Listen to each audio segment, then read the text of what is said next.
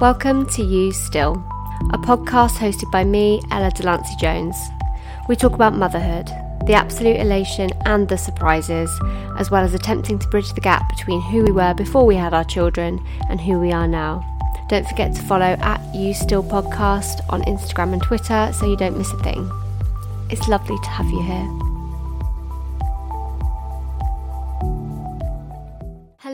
And welcome back to another episode of You Still. I hope you're having a good week. We're talking about work this week. I'm talking to one of my freelance colleagues, and it was a really interesting conversation because it, it kind of struck me how similar our working dynamic is. We're both at home with our children, quite limited childcare, so we're both working and looking after the children. It's something I want to explore more of as we go along with the seasons. How do people make it work? I want to speak to people who are working full time, whose children are in wraparound care. I would love to talk to stay at home mums who are at this moment not working at all. I just want to have a wide range of experiences that especially that differ to my own because actually I don't know whether you will get this impression as well but when I was editing this episode it kind of struck me like how privileged I am. The fact that I can stay at home with Polly, I think it is the nature of of mine and my guests industry is that it really can be done from anywhere. So, you know, if I was a nurse or if I was something where I really had to be front facing and I had to be in or I had to be on site, you know, my my setup would be completely different. So, it was just while I was editing I was just thinking about wow, there are a hundred billion different ways that people can make it work, and this is just the way that we make it work. So bear that in mind when you're listening. But as as I say, I would really like to have a much wider range of experiences as time goes on. I'm really looking forward to talking to other people about how they make it work. So let's let's have a chat. I'd want to introduce our guest. I'm talking to Cat Hufton, who is a journalist and writer who writes for InStyle, Telegraph, Elle, Harper's Bazaar, Grazia, Metro, Guardian. And she also runs a newsletter called The Freelance Parent. And I actually think that's how we first connected. I think we had connected on Twitter a while back, but then I think I read a few of her newsletters and thought, actually, I need to speak to this lady. We kind of connected a bit on Twitter, didn't we? Hello, Kat. Hi, hello. I was trying to remember where I actually had met you virtually and i couldn't remember whether it was twitter or my newsletter or some sort of mixture of, of the two. But yeah i think there's definitely a community isn't there of freelance mums and freelance parents in general on Twitter. But yeah, I've always been very appreciative of your support of my newsletter. So thank you. Oh, no problem. It's brilliant. Twitter's a really great way to connect with people. And I think I think I've said it before on here. It's almost like you kind of think people like you and other people as well are kind of quite open with like how things are in our everyday lives. It's not, you know, how you might think of Instagram and it's maybe a bit highlight really. Yeah. It's a bit more real, I think, sometimes. And, and you get people that are like, you know, I'm having a really shit time. Yeah, I, exactly. I think that's why I started the newsletter in the first place because it was the pandemic. I'd lost a lot of work. I was a mom to a 18 month year old at the time and I didn't know any other people that were freelance and I just needed to speak to other people that were in the same boat as me because a lot of other people were just working they were carrying on they were just working remotely. My whole sort of career had been thrown up into the air which I was worried about and it was the best thing that I could have done because I met so many other freelance parents who were in the same boat and I met so many that I didn't even I thought maybe oh there'll be a two or three you know that I'll connect with. And there's just opened up a whole new world of people mums and dads lots of dads that are freelance parents have been really supportive of my newsletter. So that's why I did it and it and it worked out well. Been a few times where I've read it and gone oh my god yeah that just yeah I think uh, recently it has gone quieter because I've got now got two children and I've been really busy with work and just organized a bit of childcare for my youngest who's now 16 months. So he goes to a childminder a couple of mornings a week and that has definitely helped but unfortunately the things that don't pay go end up going to the wayside when you're really busy. And it's also kind of thinking about where i'm going with it because i think when you do anything like that it's the direction that you're taking it in. I used to do it every single week. Then i had um, my youngest baby and then i was trying to do it once a month and uh, it all started to feel a bit much and i don't want to just churn out things.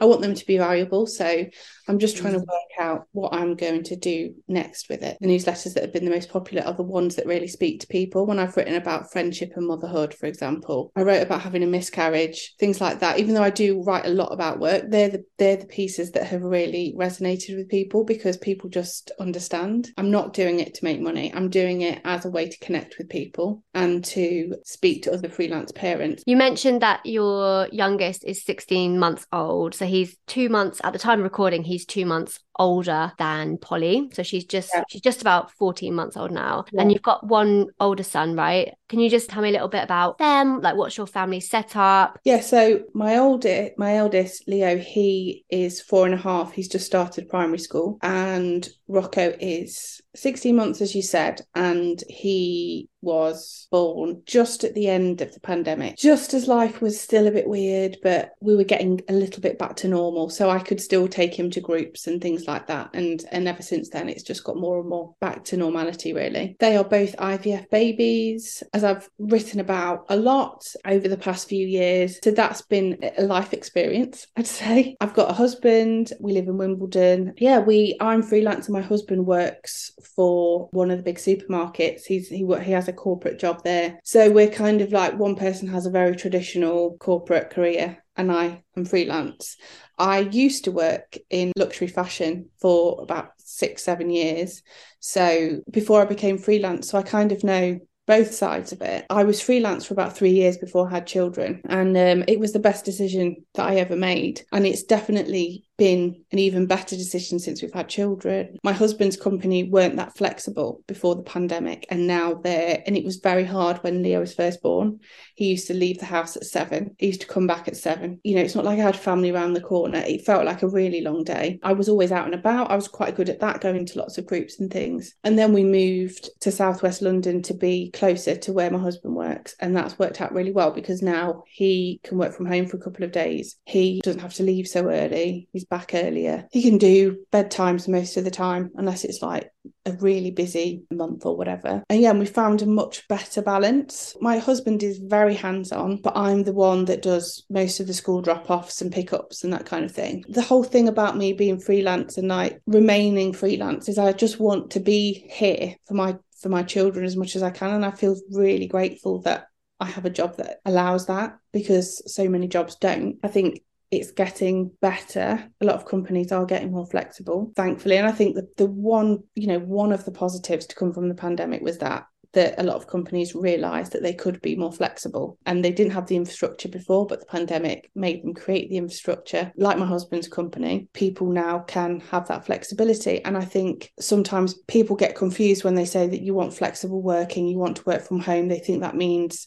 sitting around in your pajamas all day mm. dossing about not really doing anything when it's it's not that for most for the majority of people. I'm sure there are a few that like doing that but for a lot of families it just means that they can share the load. Dads can take their children to school and pick up. And at, at my son's school, there are so many dads now doing, I, I say now, I can't compare it because it's my first time with a child at school. But most of the people that I walk to school with are all dads because most of those parents both have full time jobs and careers and most households need two incomes now. So, you know, that's the way it is. But having that flexibility means it's not all on that one parent. We as a family have definitely really benefited from my husband having a just a bit more flexibility, like 10%, it's made a massive difference to our lives, like our happiness levels, our stress levels. So that's that's our family setup. You basically just described our life. I agree with you so much just about that flexibility, especially for dads. Will's previous job just before Polly was born was exactly the same. He had built up a lot of annual leave, so he had four weeks paternity, which was great. But when he went back to work, when she was four, I think she was just about five weeks old because she came a bit early, he was out of the house seven till seven, and there was no room for working from home. There was no infrastructure. I, I don't think it was, I don't really want to say, you know, it was about the company. It was more probably about the fact that they just didn't realize that they could allow yeah. for that.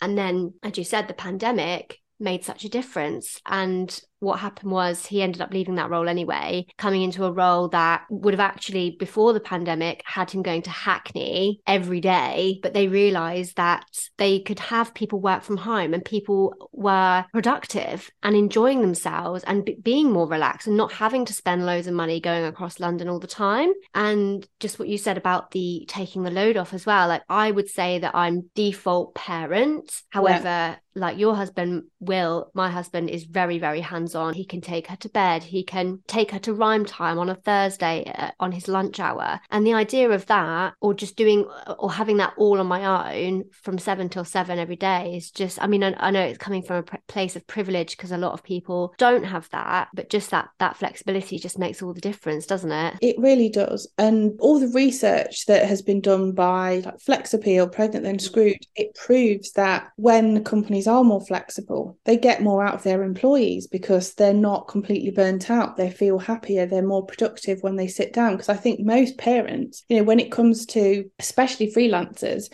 you have to work to earn, you know, you have those designated times, that commission or that day rate or whatever it is, that booking to do your work and get on with it. And it's not like a salaried job where you might go, oh, I'll do that in a couple of days. Like when you're freelance, you have a deadline, don't you? And as a freelance writer, you have a deadline. You've got to crack on and get it done. So I think think people are more productive when they can work in a way that makes everybody happy. And at our school, my son's school, we haven't even got a place in an after school club. We're on a waiting list. So that's not even an option. So if we both had full time salary jobs, I don't really know what we'd do. We'd have to find something. But quarter past three is pretty early. It really is. To be honest, I, I haven't really thought about that because obviously it's a bit far off for us. But I'm just thinking, God, what are we actually going to do? Flexibility for everyone. It's just something, to be honest, it's something that I've always been really a strong advocate for, even before the word pandemic was ever mentioned. While I was in my my background is in PR, so while I was in those jobs,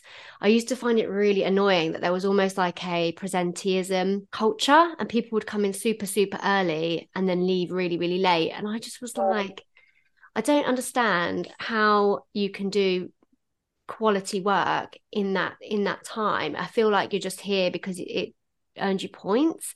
And I always used to kind of think if you if you're on the roof and you can do your best work can't you just do that and i found the inflexibility of those agency roles very very um stifling yeah those people who would do that i noticed that when i'm in fashion they mm-hmm. would mess mm-hmm. about for the whole morning not mess about that's like but you know like they would yeah. cups of coffee and wandering around and then it would be come after lunch oh or panic because I've got to do my work and then they'll have to stay late. And then that kind of makes them look like they're really hard working when actually maybe that just means you're not very efficient with your with your time and maybe you could have better used your time. So I think and I and I also in the roles that I worked in in luxury fashion there was definitely so many people were just being overworked and they were exhausted for not much money and that's what drove me to go freelance because I was a managing copy editor and I used to hire a lot of freelancers and I'd see what they were getting paid and I'd see how low their stress levels were and the, the lifestyle that they had. And I was really envious. And they were getting to work with all these different people yeah. that come in and they were like, we really appreciated them because they were really talented and really, you know, really good. Then there was me really stressed all of the time, getting paid less than they were, but I definitely wasn't getting their kind of day rate. Yeah, and I I just thought it, it kind of felt like a pipe dream initially. I thought, oh, it probably won't wouldn't work for me. And then the more I kind of looked into it, I thought actually maybe this could work. What I started to do was take on freelance jobs on the side while I still had my full time job, as a lot of people do. So I started doing that. I got to the point where my freelance work was the same as my full time job. And I thought, wow, this is proving that this could actually work if I can do this on the side in the evenings at the weekend. And then I saved up the money to kind of like, took me ages, like about six months for me to kind of finally have my notice in of umming and ahhing, is it the right thing to do? And then as I kept getting that bit of work on the side and then i got some i contacted an agency and got some copywriting like a contract job i just thought right let's just go for it because this isn't making me very happy so let's see, you know, how this goes. And it worked out. They always say it's about taking the plunge, right? They always use those words. I don't know who they are, but taking the plunge into the freelance world, right? And it is, I think you just have to kind of, obviously, with a bit of backup, as you say, with the savings that you had, but you just kind of need to do it to know. I think when you talk to a lot of people about going freelance and you talk to people who aren't freelance, they think it's perhaps a bit reckless. It's yes. scary. It's the unknown. think in the current market i i work for lots of different people and i feel like i feel safer doing that than i would in a full-time salaried role in a magazine or a publication because of how everything is at the moment. So since i've been freelance i've never actually felt that it's been totally never felt oh gosh i don't know what i'm doing. There has there has been moments especially after the pandemic when everything was a bit weird. There has been moments where I've felt a bit worried, but on the whole, haven't felt like that. I did feel very worried when I was in my full time role. I mean, there's there's benefits and disadvantages to everything, but I mean, what would you say were, were the main benefits and dis- disadvantages of being freelance as opposed to in a traditional role? When you're at the beginning of your career, being in a full time role is really beneficial. I don't think I would have wanted to have been freelance straight out of uni because I didn't have the experience. I think when I I did an internship at Net-a-Porter and I was in their magazine team, and then I got a role as a like a junior copywriter and worked my way up, and then became a deputy copy editor, and then a, I left as a deputy editor, and then went to Matches Fashion. And those roles were so integral, building the foundations of my career. I worked with some amazing editors who'd come from, at the time, it, it was a real transition of people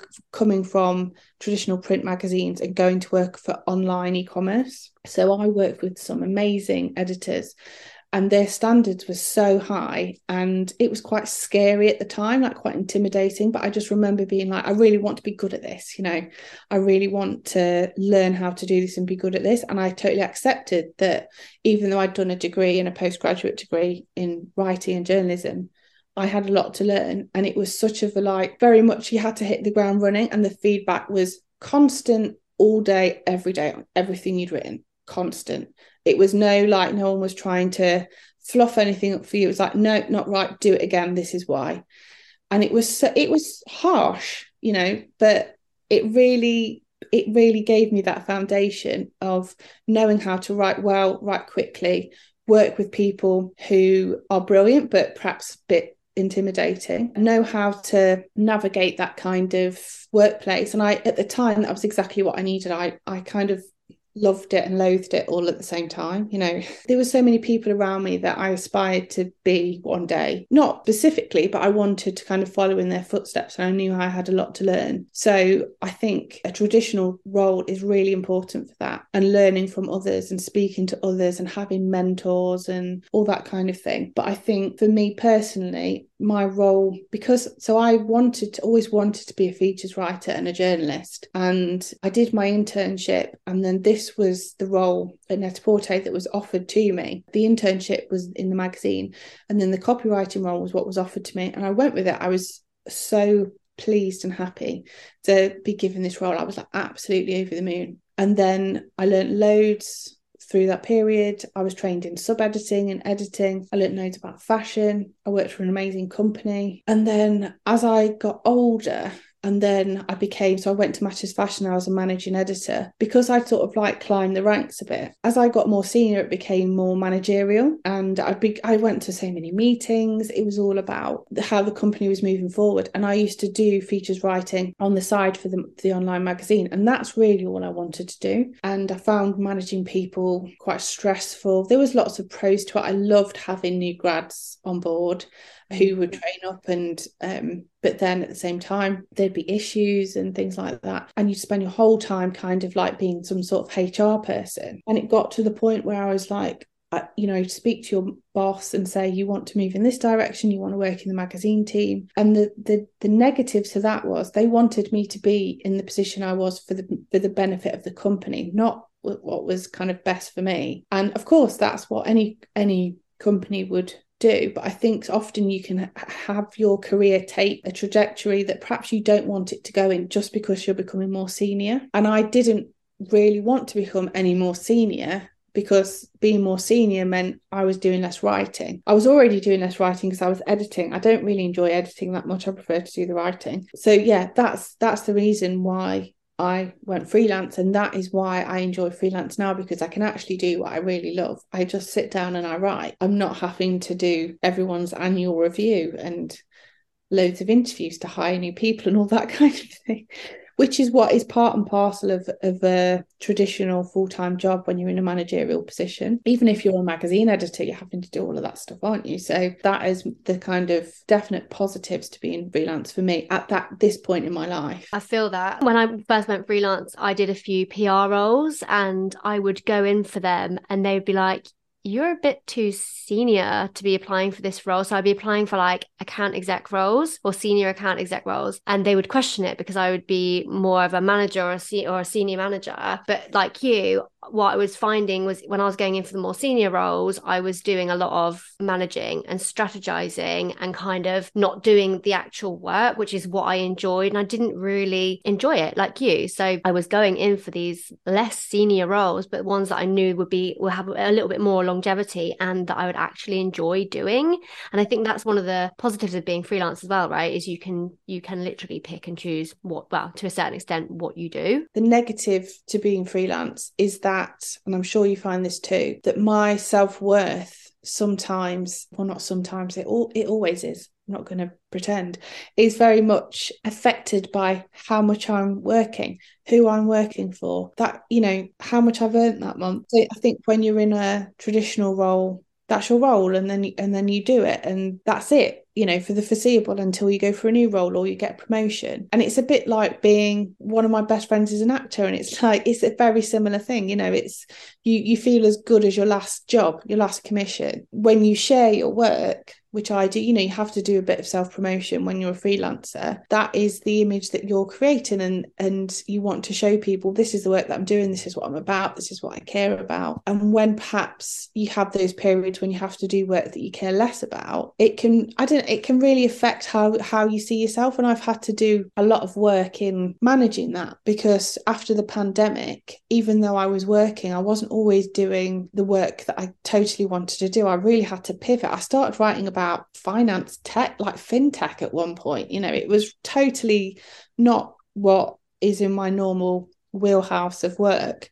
But I had to keep keep working. And as a writer, you can write about different things, but it it did make me feel less confident about myself and less confident about my about where my career is going. And i think that is one of the most difficult parts of being freelance. If i can't you t- I took it for granted. I had such a good run you know of four years three four years of it going so well. And i thought oh is this it? You know is it not going to work anymore? Would you and say I- that that was also would be a d- disadvantage as well then? Because i sort of i don't want to say i live in fear because that sounds really depressing but i've also had quite a good run touch wood. And i also also feel like, what will I do if I can't do this? As you say, uh, I've had it a couple of times now where one of my um, clients will turn around and say, um, yeah, we haven't got any funding now, so we have to terminate your contract. And it's like a block of money I'm really relying on. And it's like, what?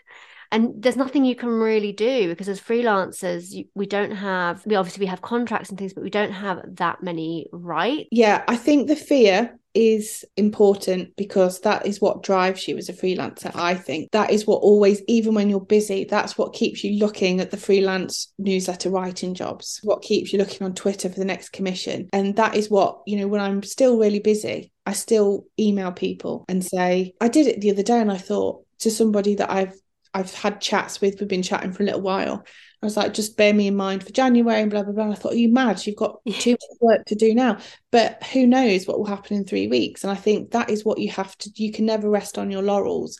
And the fear is always there it should always be there because I mean maybe we could call it something different so it's less negative but you know it's it's like a driving force isn't it of always knowing that you you've got to keep going you've got to keep pushing your business forward I suppose even when you are really busy. But yeah I think the yeah it it can be worrying When did you go back to work after your babies were born? With Leo, I previously worked full time freelance. I saved quite a lot of money. So I could afford to be off. I had a full year off. I did start working from about eight months, but little bits here and there, nothing like major, just to kind of keep my hand in. And then went back to work. Yeah, after a year, I found it hard to get going again after that. I found it because obviously with freelance, if you stop doing something, editors find other people to take your place. And um, it, it got back to where it was, but it, it, yeah, it took me a bit of time to get there. And with Rocco, I didn't really stop because I didn't want to have that. I didn't want to have that like fear, as you say, like I didn't want that to be a worry for me. And that probably sounds awful, like you felt like you had to keep working, but I quite enjoyed it. Like I, I, I wasn't working loads and loads, but I quite enjoyed having a bit of writing to do here and there. And I think that is just from purely being that I love my job and I love writing. And there's there's some bits of my work that I I don't enjoy as much. But yeah, I so I started it was 3 weeks in and I started doing the odd bit here and there. It's been probably when he got to about 6 months I started doing more and more work. Yeah, it's been it's been a totally different both maternity leaves have been totally different. I think I felt less stressed doing it this way round second time round weirdly but i think that's just about whatever you know what makes you stressed i think i sit with when i had leo and i didn't i had that full time off i spent a lot of time worrying about getting my work back um, which is obviously a downside of being freelance isn't it this time around i just did what i could just to keep things ticking over also i hadn't been able to save as much as I did with Leo because I'd I'd never gone back to work full time. I'd always been part time, so I just wasn't in the same financial situation. So I had to kind of just keep working a little bit and then slowly ramp it up as time's gone on. It actually sounds again really similar to me. I think pe- quite a lot of people are shocked. I think some people think that I'm just not working. Some as well. They're like, "Oh, you're taking the year yeah. off." I'm like, no because I, I started like you say started tick things over a little bit when she was about five weeks old mm. because it was really easy then. I was like sitting on the sofa. I'd had a, an episiotomy, so all I could do was sit on the sofa and feed her, watching telly and just writing. And she would just be on my chest and I would enjoy it. Yeah, it's lovely, isn't it? It's really nice. Yeah. It kind of kept my mind active as well because baby care, especially when they're newborn, is so lovely, but also it's very repetitive. it was just something to keep my mind going, keep in contact with the people that I was working for and yeah and i think i started i think i started a, a new project when she was about five months, maybe five and a half months old. So yeah, very similar. When work is commission based, mm. it, you know, it's not working the nine to five, is it? You can do a commission, you could perhaps do it in a couple of hours. It depends what it is, obviously, but for some things you could do something in a couple of hours and then or maybe four hours and then you do a little bit one day and then you do work on it a bit more the next day and then that's done. It's someone once said to me when I said I'd started working, they were like, Oh, well, you know, don't go back to it too quickly because you only get this time once. Yeah. Yeah, I've got that so many times. I'm not taking any time away from my baby because I do it when they're asleep, when they're yeah. napping, which is like what four hours a day when they're tiny. You know, Rocco naps quite a lot and it's still, but it's not taking any time away from anything because I'm not going out of the house. So that is a total like biggest plus you could ever have doing any job. I just feel like it's such a gift to be able to do that. So why, you know, why wouldn't you if you enjoy doing it? It'd be it'd be different if I was having to he was six weeks old and I was having to pay for childcare and go out the house for eight hours a day. Of yeah. course that would be a totally different totally different working experience. Obviously, we talked about the fact that your husband is in a more traditional role and you've been freelance for a very long time. But just thinking about like the roles in the family and what I said earlier about kind of being the mother, maybe being the default parent, you know, how do you feel about the fact that you've maybe had to cut back on your work to parent, whereas your partner hasn't? So, like, the reason why I ask is because sometimes I find myself quite resentful, not of him at all before, just a situation where he would like be upstairs in his office and he can work from half nine to half five. And I'm kind of working all my bits and pieces around her naps, which obviously is again part and parcel of being freelance, but I'm also quite limited with how much work I can take on because if I take on more work, then I need more childcare and then I need more money. So yeah, sometimes I find myself quite resentful at the at the situation, at the system. Yeah, I wondered how you felt about that. It's very complex, isn't it? I yes. have had so many mixed feelings about that. And I definitely have felt resentful at times that, you know, my husband's career has been totally unaffected and he just continues to flourish. But I wouldn't say that my career is not going in the direction that I want to, but financially, I've taken uh it's it's like my my salary's been cut in half almost, or definitely, you know, three quarters. It's and that's been difficult for me. It's been difficult for my ego in some ways.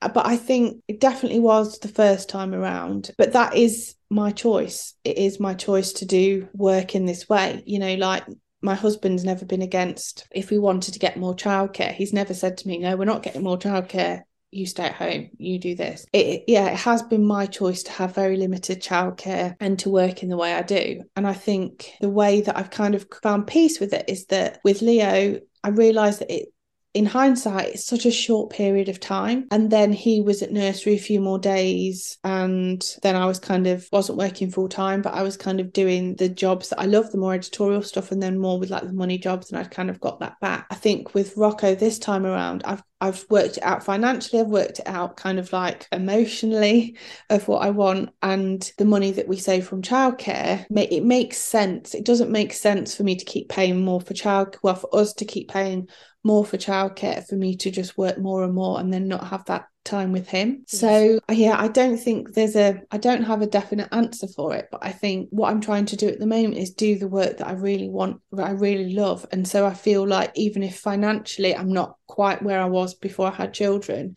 I'm doing the things that career wise like serve me. I'm going in the right direction. It's finding a, a balance between that because it can be really tricky. And then I think, well, would I like to go and get a full-time job? No, I don't want to miss I don't want to miss out on this. I don't want to miss out on that. And then I feel really thankful to my husband the fact that he's doing what he's doing to allow me to work less for this period of time. It's a total mixed bag of emotions, isn't it? I don't know what the answer is. It's it's just yeah. and I think as well, I think I really try and remind myself that your career is a really long time. With Leo, the first time around, I got really set on as though it was like that was a finite amount of time and if i lost any work that was it you know and i've i've just realized more this time that it's just it's a short it's a short period of time where i want to give them as much as i can while doing what I really love to do as well. And then the rest will follow us as I get older and they get older and they don't want to hang out with me anymore.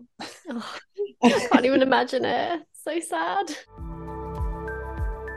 I don't know whether you you read um Stacey Duguid Substack. She's a fashion journalist. She's just started mm-hmm. a Substack. She's just she just got divorced and she wrote a really amazing newsletter today which was very emotional and about like kind of looking back at her life and things and she said I just paraphrasing but she said something along the lines of sometimes I just want to go back to the time when my children were bobbing around the kitchen pushing teddies in prams. Oh. Her children are a bit older now, and it really made me, it really, oh, got me like right in the heart. You know, when you think you can worry so much about everything with your career, and it's just, it kind of, I don't know, it kind of comes back to that precious time, doesn't it? And I oh, just, you make me cry it almost just yeah it just almost like falls away. And like when i think of it like that it makes me feel like so guilty for almost wanting more wanting to do more work missing out on those like precious moments. But you know at the same time it's not to say that people who go back to working in full-time jobs are you know i don't i wouldn't ever want anybody to make anybody feel guilty about that mm. or because that is when you're in a full-time salary job that is the reality for so many mums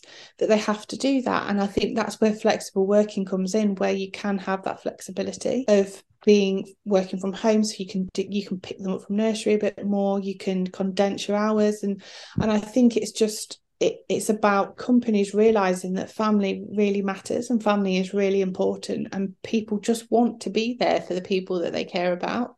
And that doesn't mean that, you, that you're any less of a worker. It just means that you have people that you care about and you don't want to like push them to the the bottom of the heap of priorities. Like everybody wants to be a good parent and yeah. most people also want to thrive in their careers as well and it's it's a fine balance but it's made so much easier if employers can support them in that and realize that they're human beings and not robots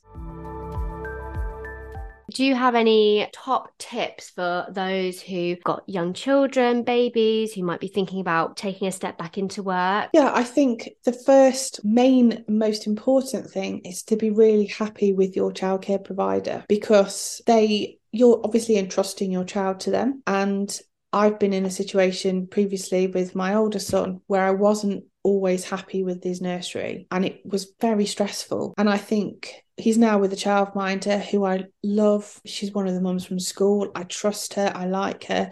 And the difference in kind of my day to day is so much better. So I think if you are going back to work and you are trying to find a nursery or deciding between a nursery or a childminder or a nanny or grandparents, whatever it is, is just making sure that you are happy with and confident with that decision and that you've speaking to other parents who may have had children at that nursery or childminder is really invaluable.